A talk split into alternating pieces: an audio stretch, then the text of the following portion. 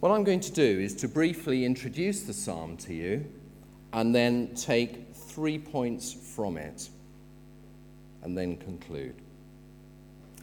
So, Psalm 22, got the number right. Psalm 22 starts off, My God, my God, why, you, why have you forsaken me? And that's the title of this morning's talk. Now, this is a psalm of lament, it's a psalm of woe. I don't know if woe, woe, and thrice woe mean anything to you, but that's where the psalmist is, be it Frankie Howerd or not. And about a third of the psalms, believe it or not, are lament psalms. They start off with woe. Woe is me, or woe is us.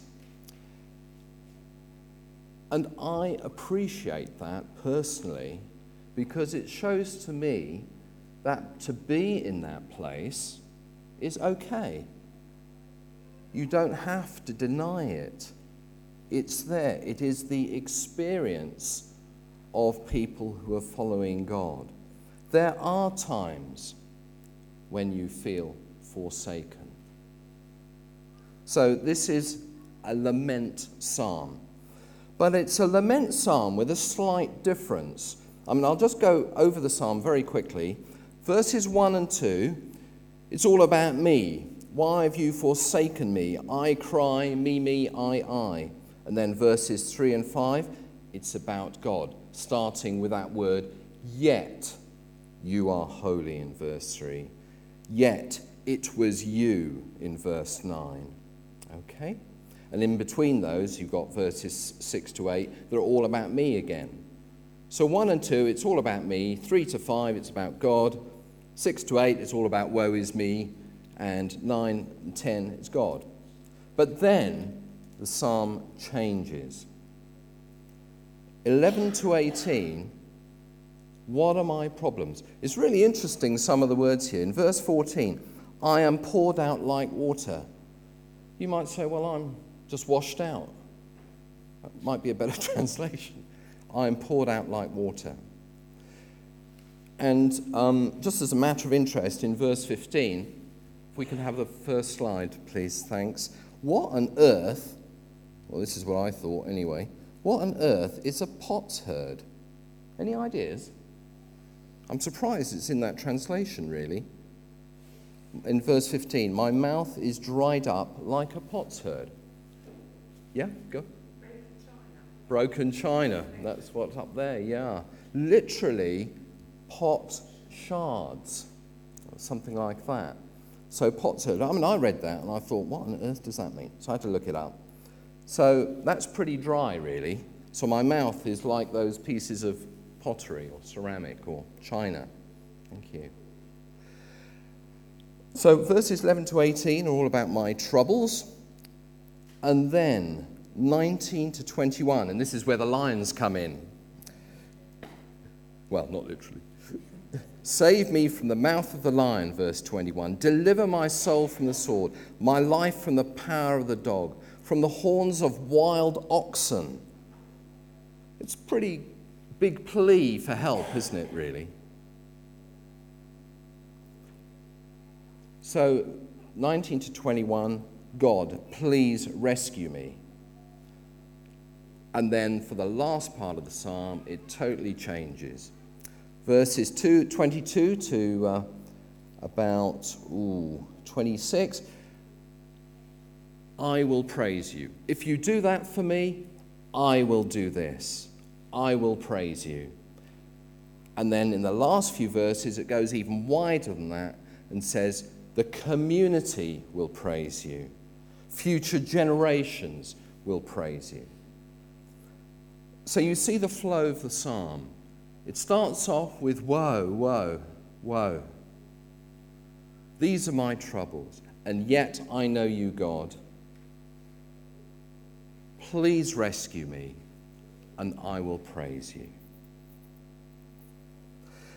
As a matter of interest, if you turn back a few pages to Psalm 13, I, I feel led to just mention this briefly.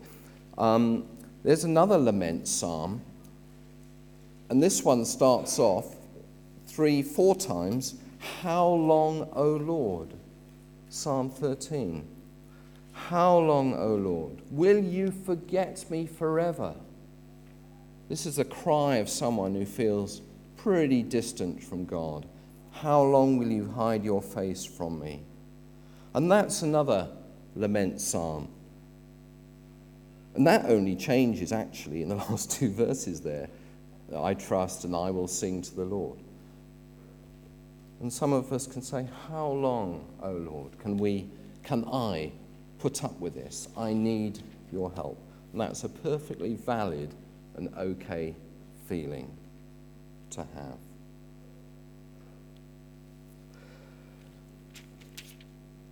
Notice one final point about the psalm itself how different it is to Psalm 23, the very next psalm. That's a psalm of confidence. The Lord is my shepherd. Therefore, I will lack nothing. I will not want. Wow, isn't that a totally different beginning?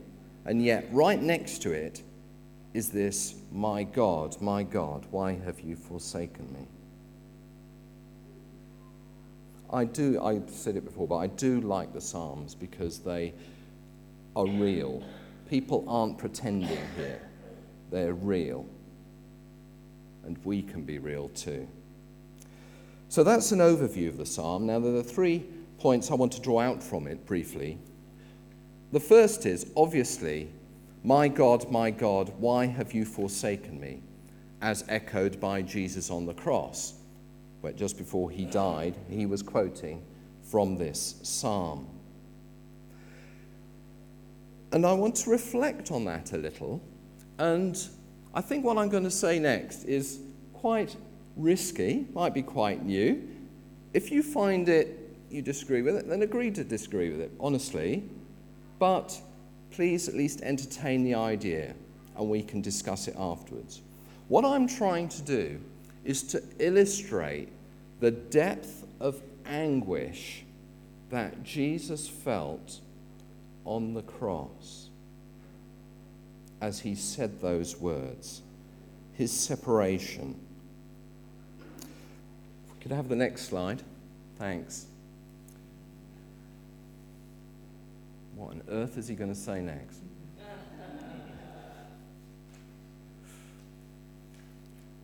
Imagine triplet boys. Oh, no, no, let's make it girls to illustrate the point because stereotypically and actually, girls are far more relational than boys are. First risky point. Not really. So imagine these triplet girls were born together, grew up in the same family together, went to school together, shared their meals together, knew each other's thoughts before they were thinking them, went to school together, primary school, did even the same subjects. They went to the same secondary school, ended up in the same workplace. These triplets were unusual. They even ended up living together in their 20s. So they were close knit. They got on so well. And then suddenly, two of them disappeared, leaving the third one.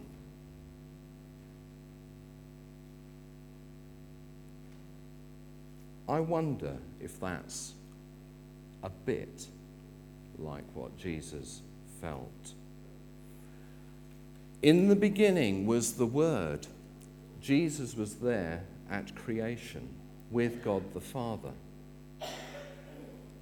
And I personally, another risky statement, have no problem with the Spirit being there at creation as well the Spirit of God moved across the water. So we have Father, Son, and Holy Spirit present at creation. They are living together, they are different aspects of the same being, one in being. They are relational and they live together and they know each other. Father, Son, and Holy Spirit. And that helps us to understand Jesus' anguish on the cross Father, my God, why have you forsaken me?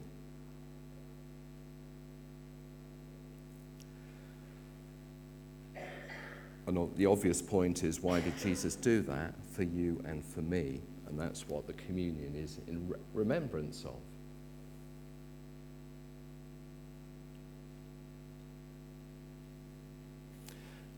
As a side point, it occurs to me that no mature Christian can therefore be totally independent. Because if we are godlike, we will be in community. God lives in community, three in one, one in three, and that's the way we should be. And that's why, for me, it was great to come in this morning and hear and see the community here assembling. That reflects God and his relation, his way of doing relationships.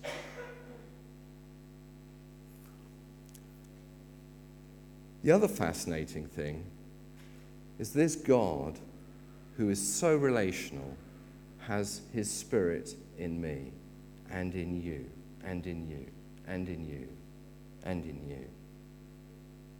Does that sound incredible?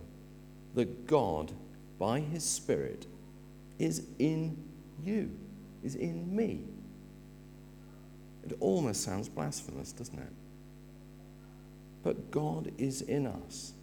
And sometimes, I don't know if you have this experience, that spirit within me jumps up and down for joy for no apparent reason that I could see. But something's going on, and I try and be attentive to it. The spirit's jumping up and down a little bit at the moment, actually, but, but that's good. And the last, the last point of this uh, section is a sort of challenge, really. Do you have a preference for each member of the Trinity? Do you have a preference for Father, Son, or Holy Spirit? It was interesting. When I came to faith in the 70s, this was, um, it was all about Jesus being your friend and about the Spirit empowering your life and uh, being part of renewal across denominations, actually Roman Catholics, Protestants, right across the board. And I remember a book was written, and I've never forgotten the title. It said, The Forgotten Father. So I, I challenge you do you think more about Jesus, more about the Holy Spirit, more about God the Father, or all three together?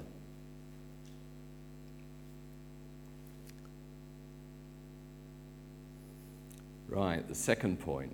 Can we have the next slide, please? We've had three girls. Ah, let's have three guys, shall we? Let's sort of redress the balance slightly. Now, come on, what are their names? Shout out. Brains, Brains on the left. Sorry, Brains. Oh, I'm afraid not. Sorry. The middle one is Virgil. The one on the right, Thunderbird 4, Gordon. so you didn't come again.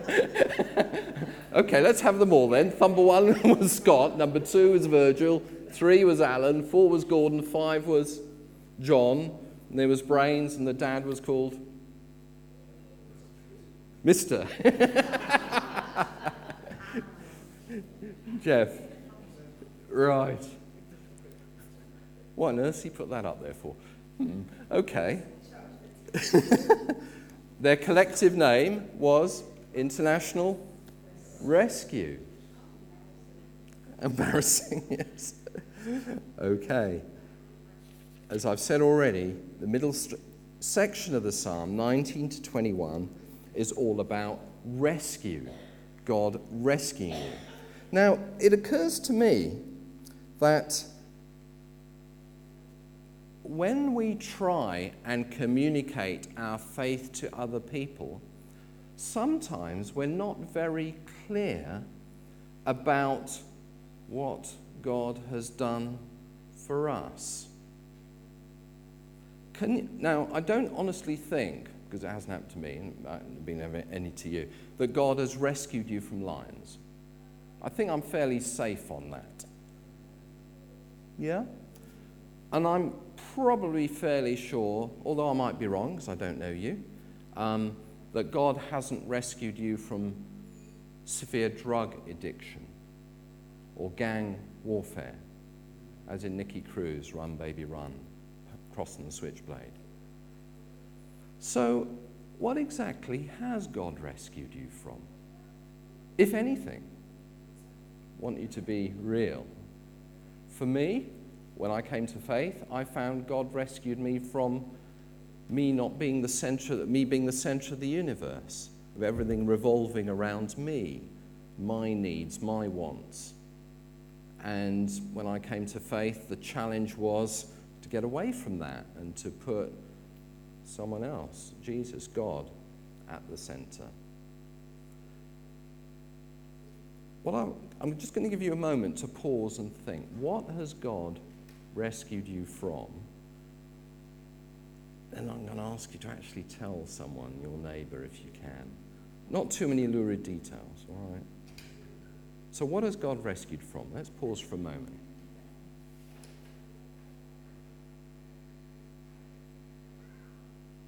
Now share it with your neighbor.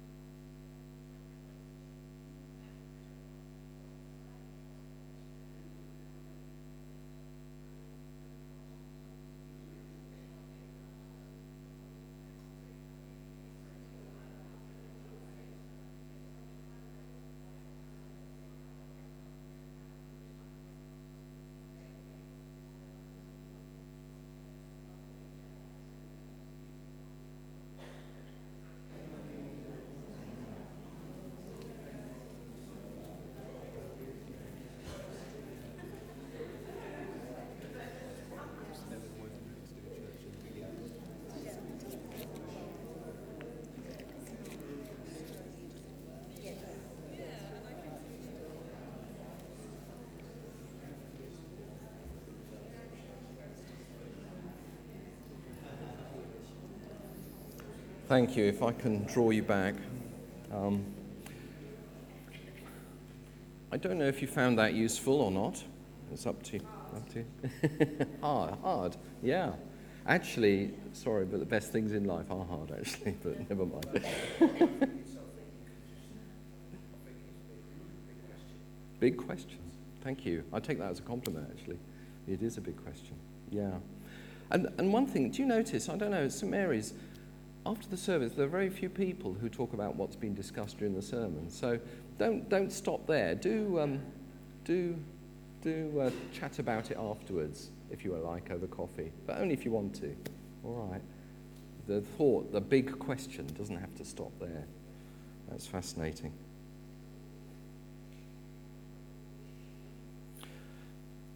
So, when we know what God has rescued us from, if anything, or what as God has done for us, we can then, like the psalmist, communicate it to others, as he said in uh, verse 22, after being rescued, I will tell of your name to my brothers and sisters. In the midst of the congregation, I will praise you. So there is a sort of rescue, and then there's a declaration of it, an outflow. Really good. Now, my last point, which I'm going to turn this around slightly, um, and I'm honestly not saying anything I haven't prepared or don't think that God wants me to say, to turn it around to you and to me, and to say, well, is God saying to me in any shape or form, Why have you forsaken me?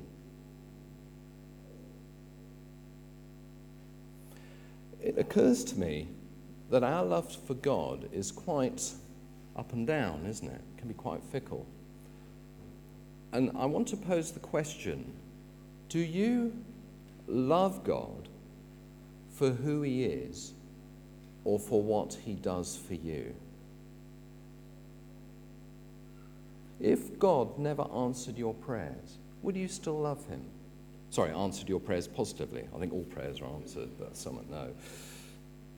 Would you still love Him because of who He is?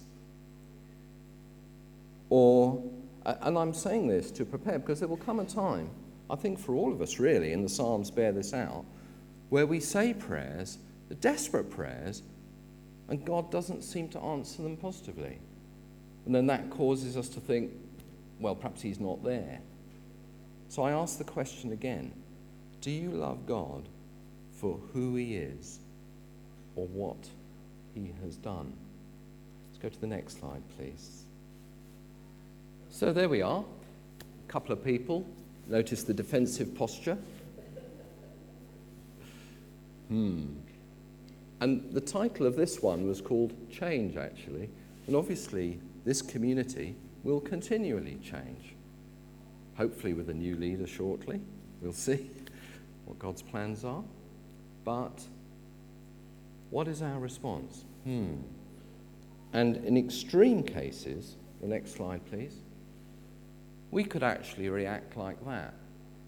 We are happy in our brown mud. Thank you very much. I don't want to go to the foot of the cross, embrace it, and then move over to the green pasture land on the other side.